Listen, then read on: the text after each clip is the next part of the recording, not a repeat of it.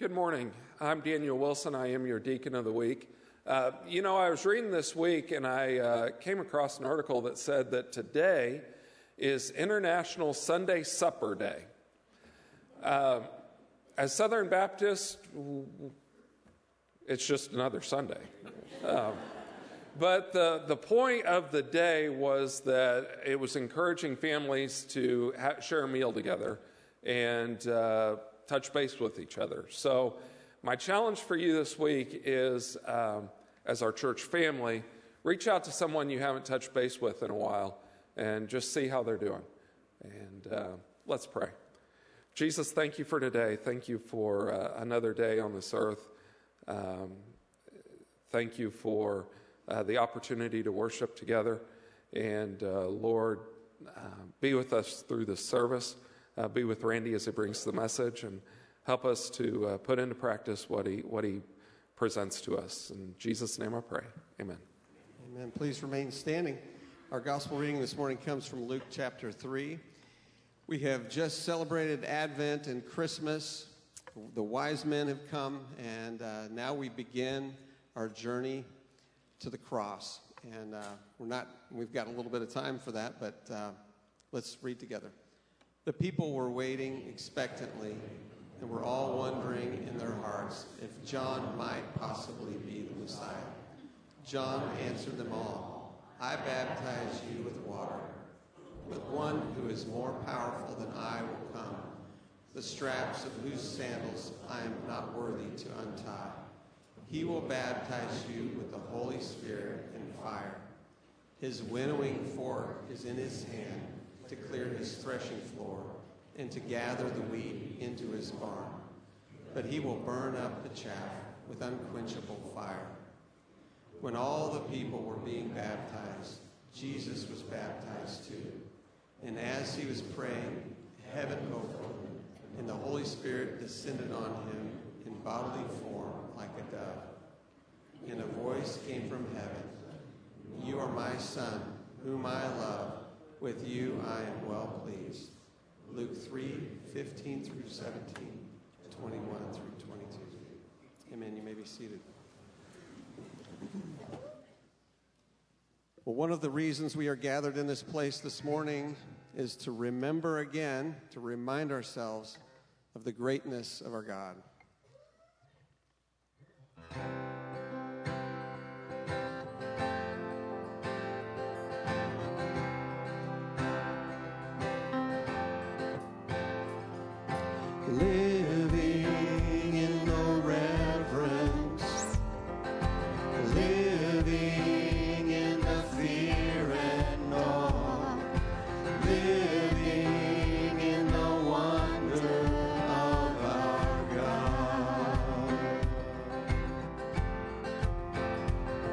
Astounded by his throne so high, astonished by his love so kind, living in the wonder of our God,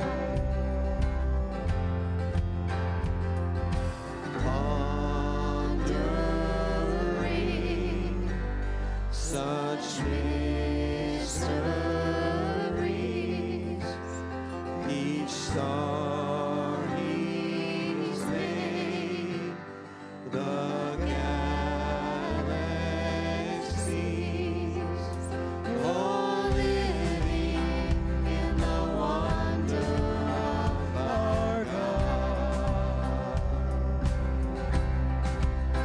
It is worship, it is worship.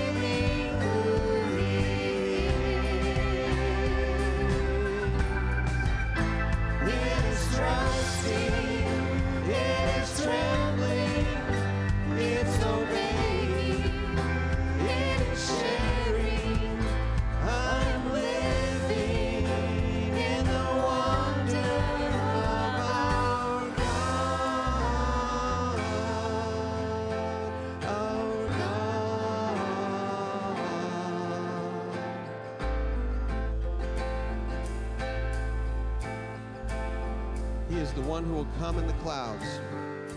And when he comes, every eye will see him. He is the first and the last, the beginning and the end, the one who was dead but now lives forevermore. And the day is coming, nothing can stop it, when every knee will bow and every tongue will confess that he is the Lord. He is the King. He is the judge of all the earth. And even now as we gather in this place, all of heaven is shouting out, "Worthy is the Lamb of God who takes away the sins of the world." So we say, who is like him? Who is like this God? Surely there is none. There is none like him.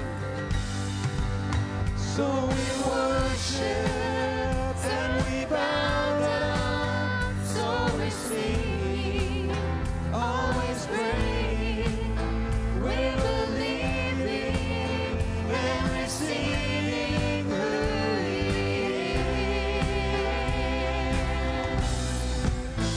is. We are trusting. We are trembling. We're obeying, we are sharing, we are living in the wonder of our God, our God. Oh, living in the reverence, living fear and awe, living in the wonder of our God.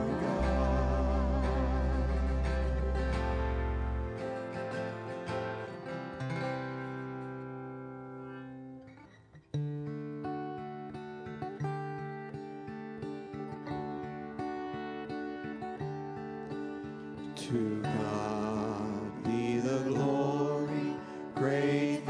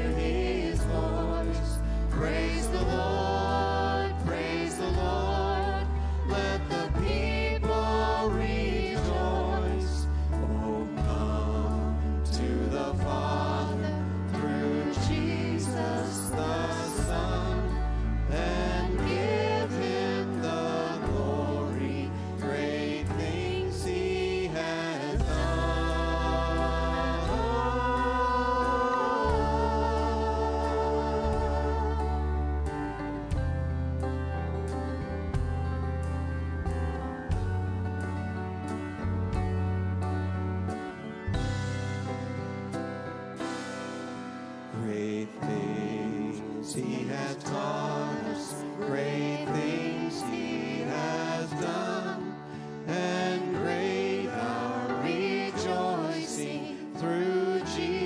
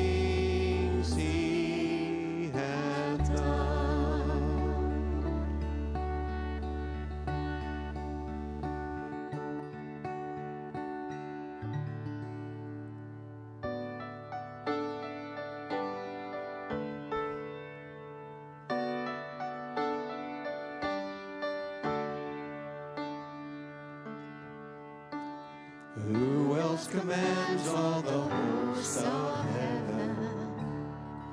Who else can make every king bow down? Who else can whisper and darkness trembles?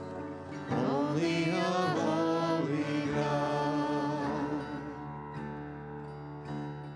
What other beauty demands such praises? What other splendor outshines the sun?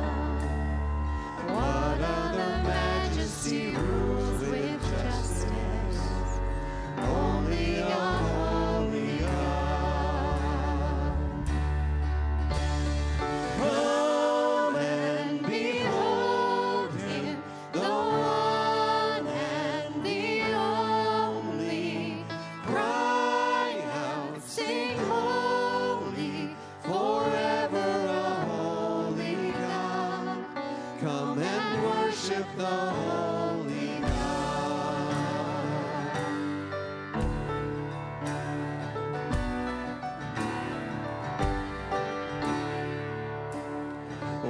other glory consumes like fire? What other power can raise the dead? What other name remains undefeated? Only a holy God. Come and behold Him, the one and the only.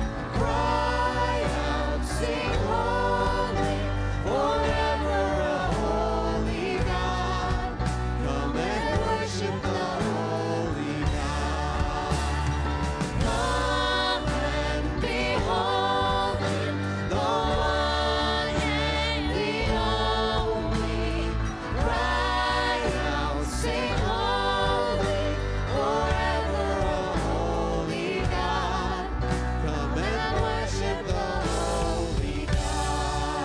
one and the only. Cry out, sing holy, forever a holy God. Come and worship the holy God. Who else could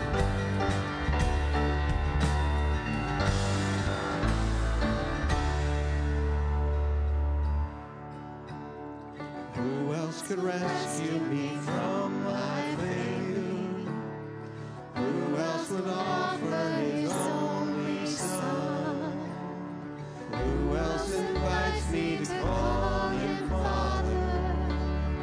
Only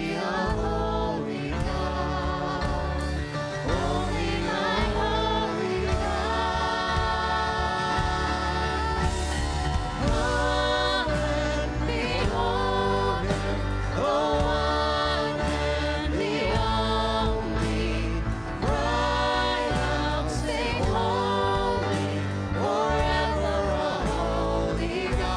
Only my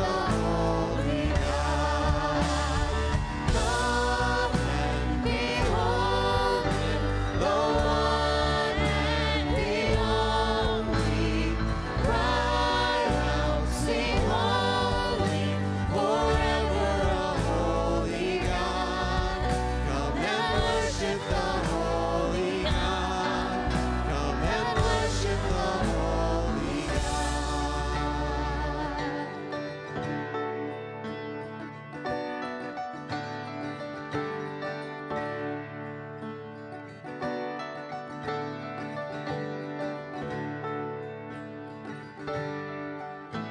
God. Come and behold Him, the one and the only. Cry out, sing holy, forever a holy God.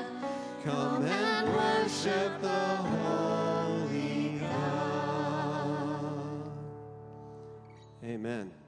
Let's stand together and read our psalm aloud together. We're going to ascribe to the Lord. Ascribe to the Lord, you heavenly beings. Ascribe to the Lord glory and strength. Ascribe to the Lord Glory due his name. Worship the Lord in the splendor of his holiness. The voice of the Lord is over the waters. The God of glory thunders. The Lord thunders over the mighty waters. The voice of the Lord is powerful. The voice of the Lord is majestic. The voice of the Lord breaks the cedars. The Lord breaks in pieces the cedars of Lebanon. He makes Lebanon leap like a calf, Sirion like a young wild ox. The voice of the Lord strikes with flashes of lightning. The voice of the Lord shakes the desert. The Lord shakes the desert of Kadesh. The voice of the Lord twists the oaks, strips the forest bare. And in his temple all cry, glory. The Lord sits enthroned over the flood. The Lord is enthroned as king forever. The Lord gives strength to his people. The Lord blesses his people with peace. Psalm twenty-nine.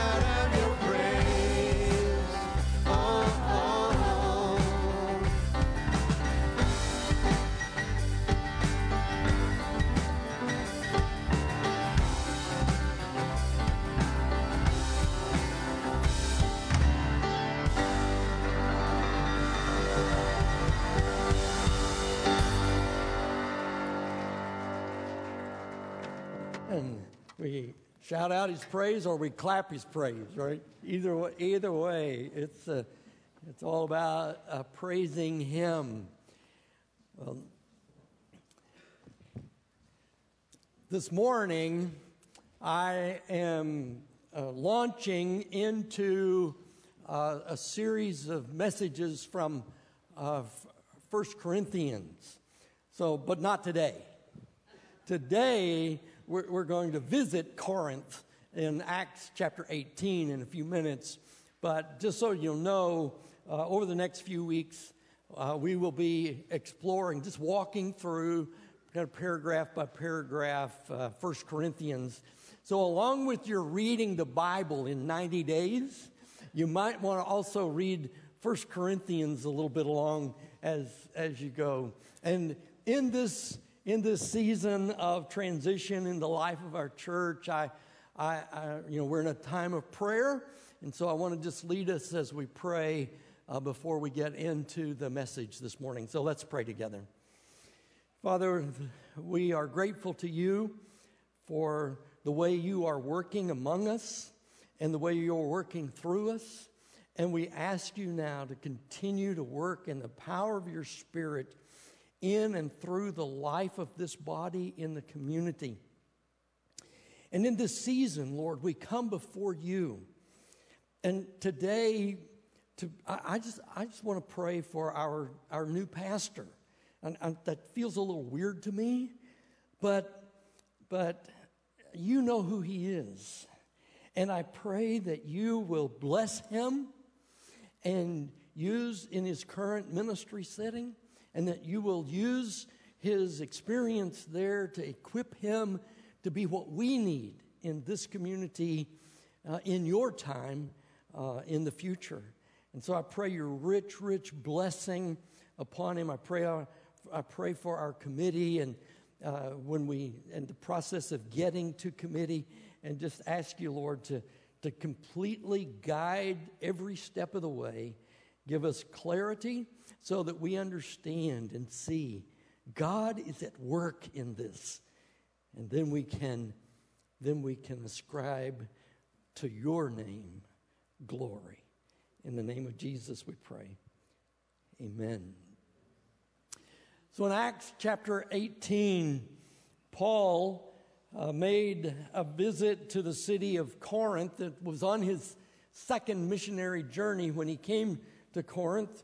And so Luke records, this, records it this way in Acts chapter eighteen, uh, beginning with verse one. After this, Paul left Athens and went to Corinth. And there he met a Jew named Aquila, a native of Pontus, and recent, who had recently come from Italy with his wife Priscilla, because Claudius had ordered all Jews to leave Rome. Paul went to see them, and because he was a tent maker, as they were, he stayed and worked with them. Every Sabbath, he reasoned in the synagogue, trying to persuade Jews and Greeks.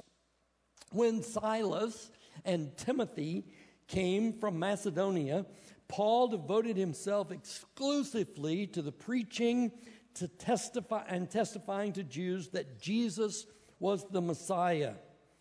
But when they opposed Paul and became abusive, he shook off out his clothes in, in protest and said to them, "Your blood will be on your own heads. I am innocent of it. From now on, I will go to the Gentiles." Then Paul left the synagogue and went next door to the house of Titius Justus, the, a worshiper of God. Crispus, the synagogue leader, and his entire household believed in the Lord, and many of the Corinthians who heard Paul be, believed and were baptized. And one night, the Lord spoke to Paul in a vision. "Do not be afraid. Keep on speaking. Do not be silent, for I am with you, and no one is going to attack or harm you, because I have many people in this city." So Paul stayed in Corinth for a year and a half, teaching them the word of God. Well, welcome to Corinth. When Paul arrived in the city of Corinth, it was on his second missionary journey. It was a relatively new city. The city had been completely destroyed, and about a hundred years before Paul's arrival, Julius Caesar had rebuilt the city and resettled it as a Roman colony. Corinth was a major um, center of commerce. Uh, on the Isthmus, it had, uh, which is only about three and a half miles wide, uh, Corinth uh, had two ports, one on the east, one on the west, and so it was a it was a center for east-west trade uh, in the in the region. Corinth was was um, the Corinthians were proud people. They boasted of wealth, culture, the world-famous Isthmus Games, and um, they had a little political pride as well because they were the capital of Achaia. The the the Corinthians were religious. Um, they worshipped uh, Aphrodite, the goddess of love, Apollo, the goddess of the god of sun, and Asclepius, the god of healing. So they, much like Athens, was very much a pagan city uh, with with idols and temples and to to uh, pagan gods. But there was also in this city um, the worship of, of God, because there was a Jewish uh, settlement there uh, in Corinth when Paul arrived. Um, Corinth was also um, rec- commonly recognized as an immoral city. It may have been the original sin city, you know, when you stop and think about it. In fact, the the the, the Greek word that's often translated to uh, to live like a Corinthian means to live immorally. So it's a very immoral, dark city. And Corinth, Corinth was, was greatly in need of a church to impact the city with the gospel. And while Clinton bears little resemblance to Corinth, ours also is a city greatly in need of church to impact the city with the gospel. The spiritual climate in Corinth um, was hostile toward uh, the planting of this new church. And many times in our community, we face a little hostility uh, in our own and resistance in our own environment. The Jews opposed Paul, and they became abusive. Uh, verse six tells us this. The Jews in Corinth, they, they united together, and they made this attack upon Paul, and they brought him before the proconsul.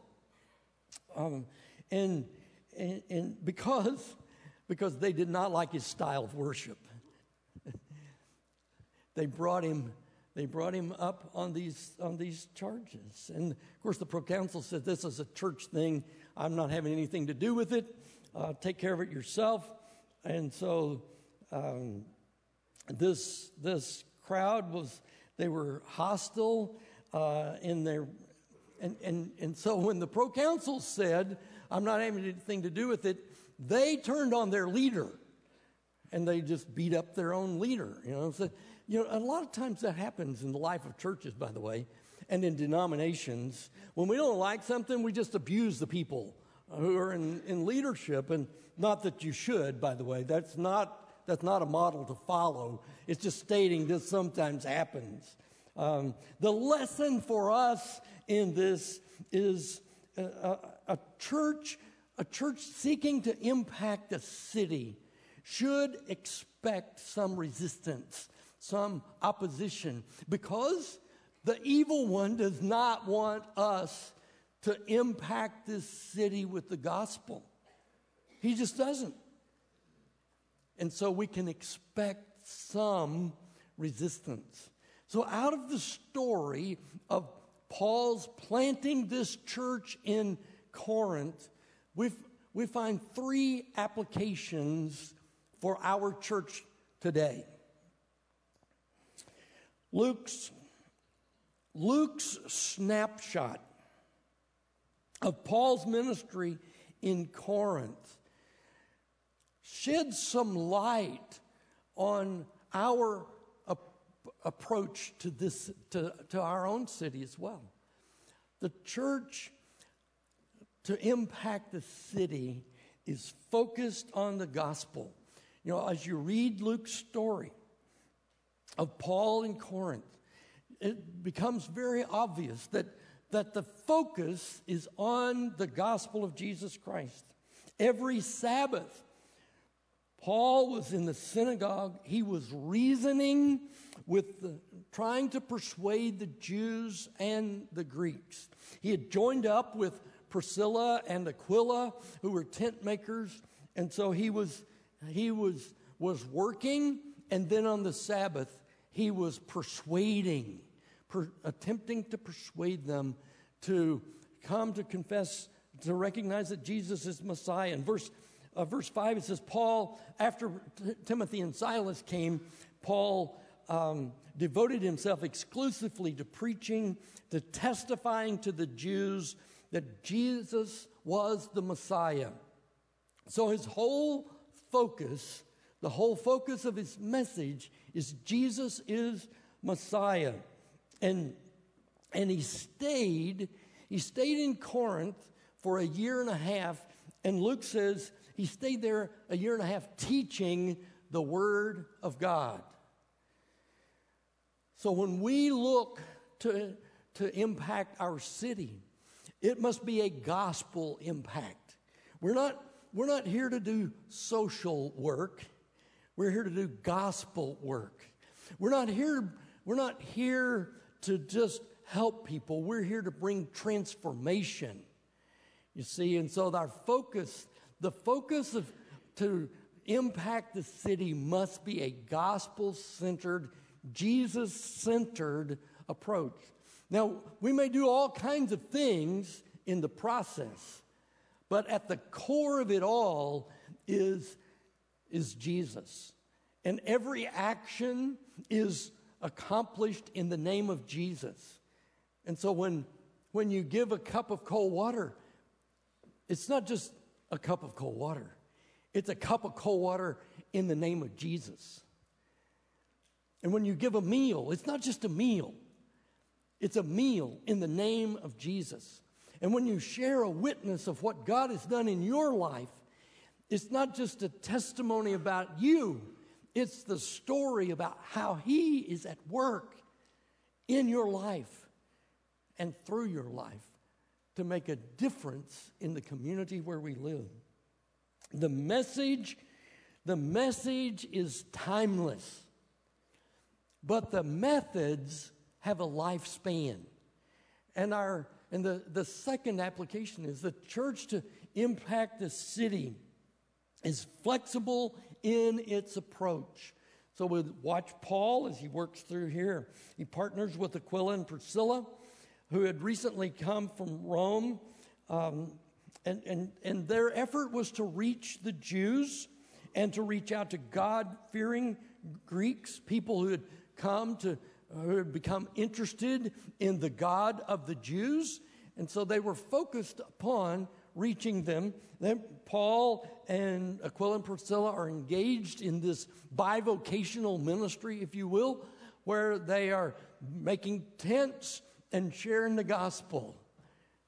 So I don't know that we have tent makers among us, literal tent makers, but we have people who are employed, and the principle is we, we go to work, and we do our work, and in the context of doing our work, we share the gospel with the people around us, and we help them hear the message of Jesus, which can transform their lives. When Timothy and Silas came to Macedonia, they took over, they took over the work side, the tent-making side for Paul, and Paul then was freed up to do full-time his ministry of preaching and testifying and, and trying to persuade the Jewish population of the city of Corinth, Jesus is the Messiah. And so as he as he does, as he focuses his energy full time, um, it's a different approach than what it, they had before. You know, now he's he's putting all of his energy into it. And of course, when he started doing that, the opposition increases, and and this opposition leads Paul in a totally new direction. Now we know from Paul's experience back in Acts chapter nine, when he was saved on the road to Damascus, that God had said to him then that he would he would be a light to the Gentiles. He would have a message for the Gentiles. But everywhere Paul goes, he goes first to the Jews, he goes to the synagogue, he tries to persuade them to, to that Jesus is Messiah. But now in Corinth, he makes this major, major shift.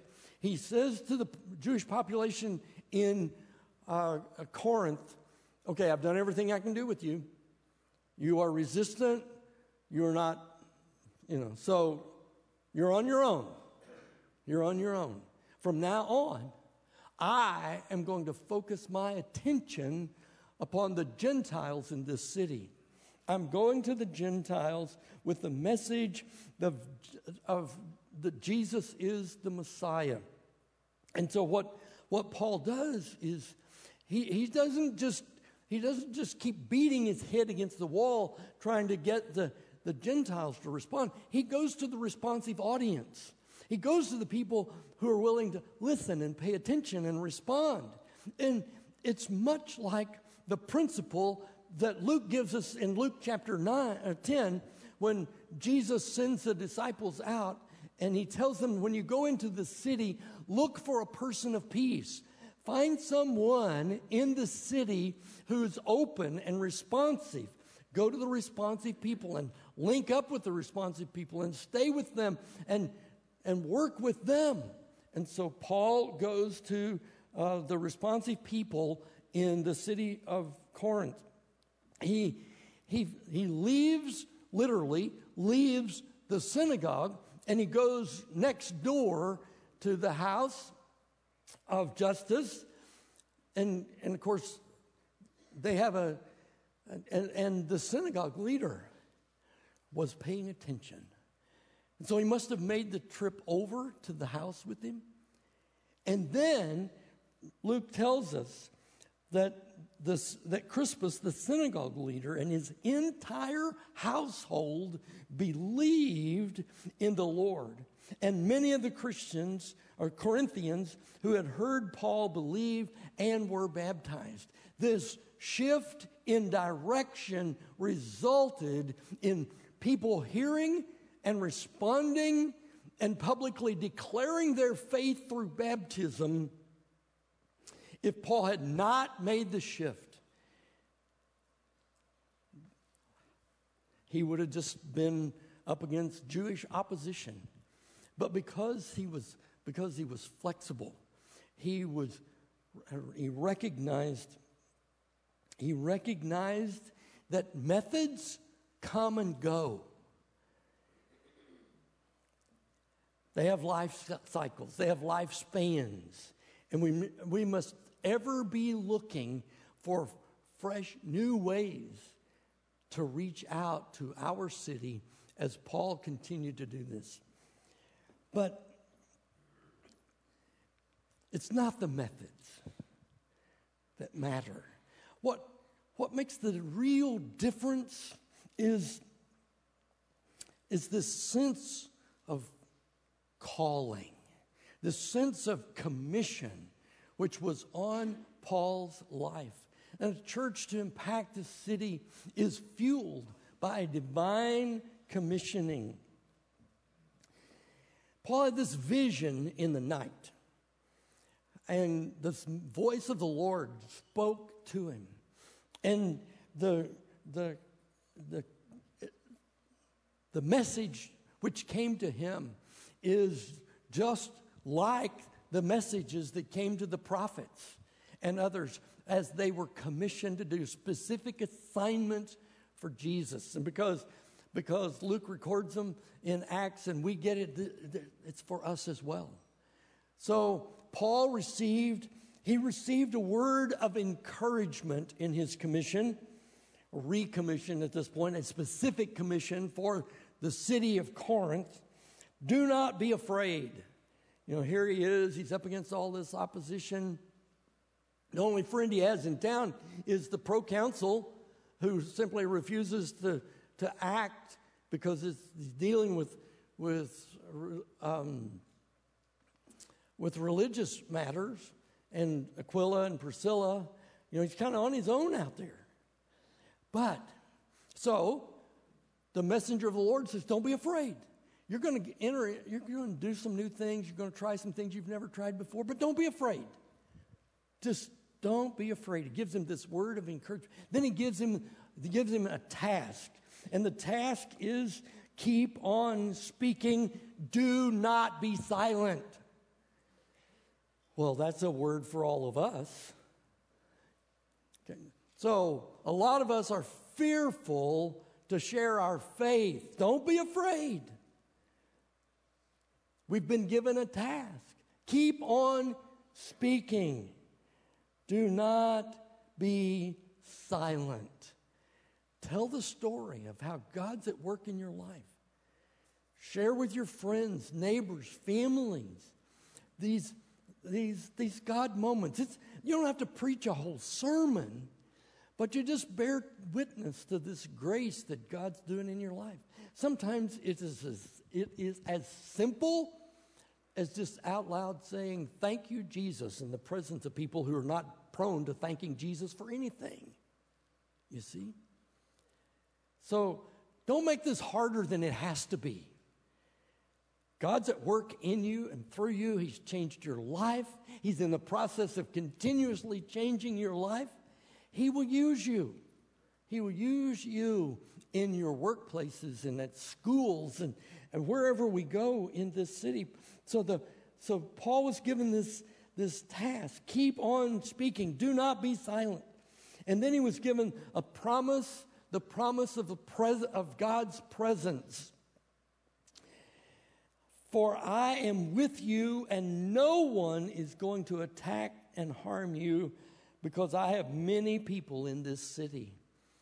And he was he was given this he was given this assurance of the presence of God with him when, when in this in this city. And the, the result the result is Paul Paul has his first extended stay. Up to this point, he would move into a city and he'd stay two or three uh, Sabbaths, because he would go to the synagogues and try to persuade them, and, and then he would move on to another city. And his the missionary journeys are made up of just short stays in a variety of places. But now, Paul has his first extended stay. He stays for a year and a half in Corinth, teaching the Word of God. But not only, not only do we see him with this extended stay, when we look at the work of Paul's writings, his most extensive writing is to the Corinthians. Wrote them four letters altogether. We have two, uh, uh, and perhaps part of a third one. One of them, one of them is missing. But he wrote this most extensive. His most extensive writing is to this church in Corinth. And, and so when, when, we, when we begin to think about what it takes to reach our city for Christ, I have a question. I have a question for all of us to wrestle with. Do you, do you just live in Clinton? Are, or are you commissioned to live here? Do you just live here because you've always lived here? Or is, or is there upon your life a sense of commission? See, as a believer in Jesus Christ, we're all commissioned. And we're not just commissioned generally, we're commissioned specifically. And you and I live in this community for a specific purpose.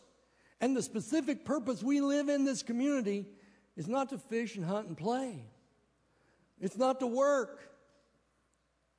It's to, as Matthew said, make disciples. Make disciples. Matthew said, go make disciples. Make disciples of all nations, baptizing them in the name of the Father and the Son and the Holy Spirit, and teaching them to obey everything I've commanded you, and surely I am with you always to the very end of the age. So your life and my life is a commissioned life. And we have been planted in this community to fulfill God's call and commission in our lives. And as a result, we're not, we don't just, we don't just live here. I, I hope this morning to stretch your mind about why you're here in Clinton, Missouri. You're here to make disciples. You don't just live here. You're here to make disciples. And the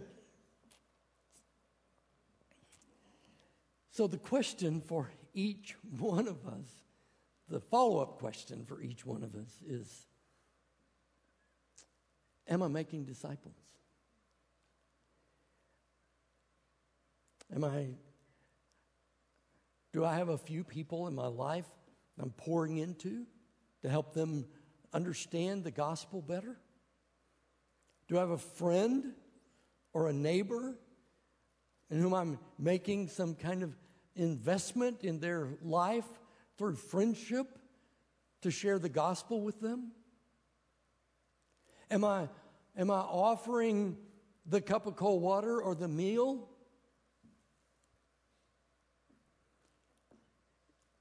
Not just to give out food or drink, but to share the gospel. Am I making disciples? Am I making disciples? You live here to make disciples here. Now the commission takes us beyond just here, but it focuses us first here. Are you making disciples here? The way we impact the city is by making disciples. Only transformed lives bring about transformed communities. And perhaps, perhaps this morning, as I've spoken to the church and challenged believers today, and you're not yet a believer,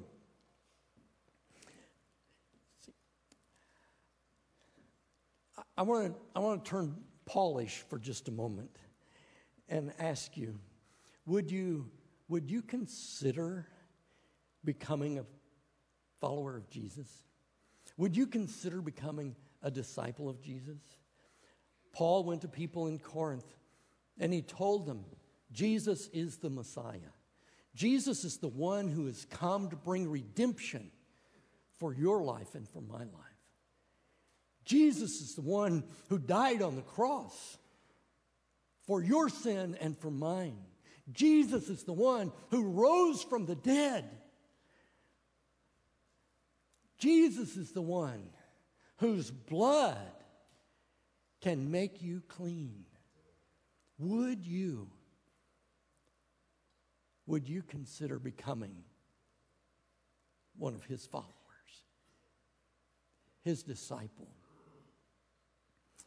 This morning we give you the opportunity to become a disciple of Jesus if you've never confessed him as the Lord and Savior of your life. Um, in a moment, we're going to stand together. We're going to sing. Uh, and as we sing, um, I, I will trust. I will trust. Will you trust him? Will you trust him with your life? Step one in becoming a disciple of Jesus, trusting him with your life.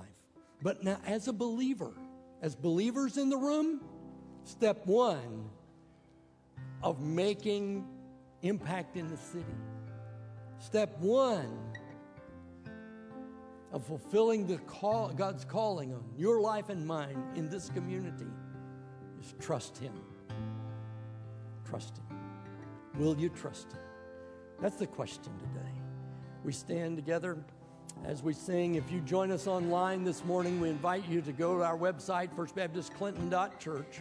Click, and you're interested in becoming a follower of Jesus, click the I want Jesus in my life button. Or you may text or call me. This is my personal number, six six zero, eight nine zero, four one five zero. Let's have the conversation about you becoming a follower of Jesus. If you're in the room today, while we sing, we want to ask you just to step out from where you're standing, come to the front, and share with us your desire to declare, I want to be a follower of Jesus. Or if you're looking for a church home, we'd welcome members at this time. We exist to fulfill the Great Commission by loving people into a growing relationship with Jesus. Come join with us. Maybe today, maybe today, the Spirit of God has opened your eyes to see you don't just live in Clinton. You are commissioned as his disciple in this community. And you want to just come, kneel on the altar, and pray over this community and pray over your life and involvement here.